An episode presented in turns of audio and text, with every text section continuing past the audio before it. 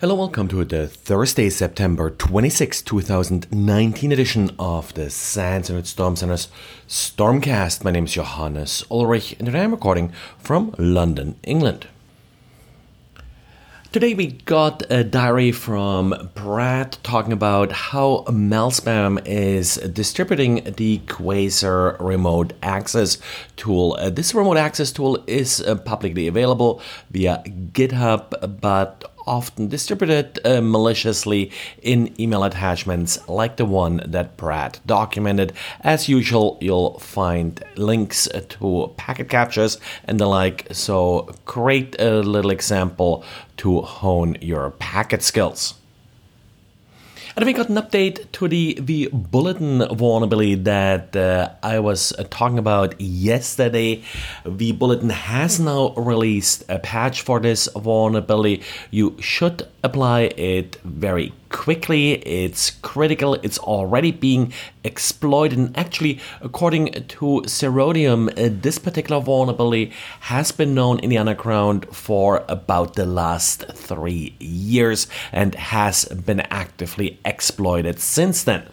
Of course, a little bit odd that the vulnerability hasn't been patched uh, before that or hasn't been reported to vBulletin uh, over the last uh, three years. The vulnerability itself is actually really straightforward, shouldn't really be that difficult to find, and really, in any kind of code review, uh, this particular code snippet, which directly calls the eval function in PHP with user input, should certainly have been been flagged.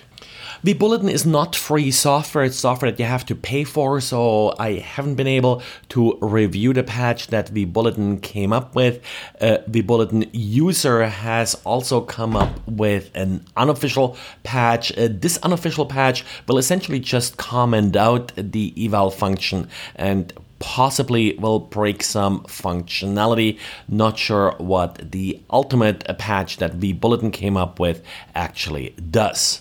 I've seen a couple of reports from vBulletin users that they have seen attacks against their sites. In one case, at least, essentially the attacker just deleted the vBulletin database. And there are also reports that this vulnerability was used to deposit malicious code within vBulletin installs.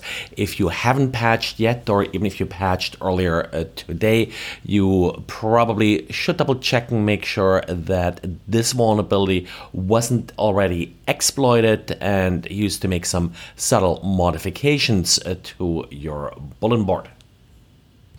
And Cisco's Talos research group is reporting that they have come across a malicious website that apparently is trying to reach um, veterans who are looking for employment.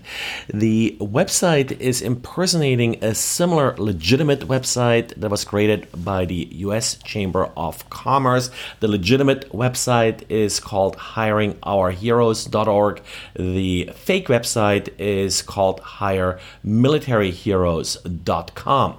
A user visiting the malicious website is then offered a desktop application to download that supposedly would help them with their job search. This desktop application will further profile the user system, essentially spyware sending off a number of parameters about the user system to the malicious actors and will make the user's system remotely accessible. Overall, the malware doesn't really seem to be all that sophisticated, as Cisco points out. For example, there are hard coded passwords and the like, and it's a fairly straightforward .NET application.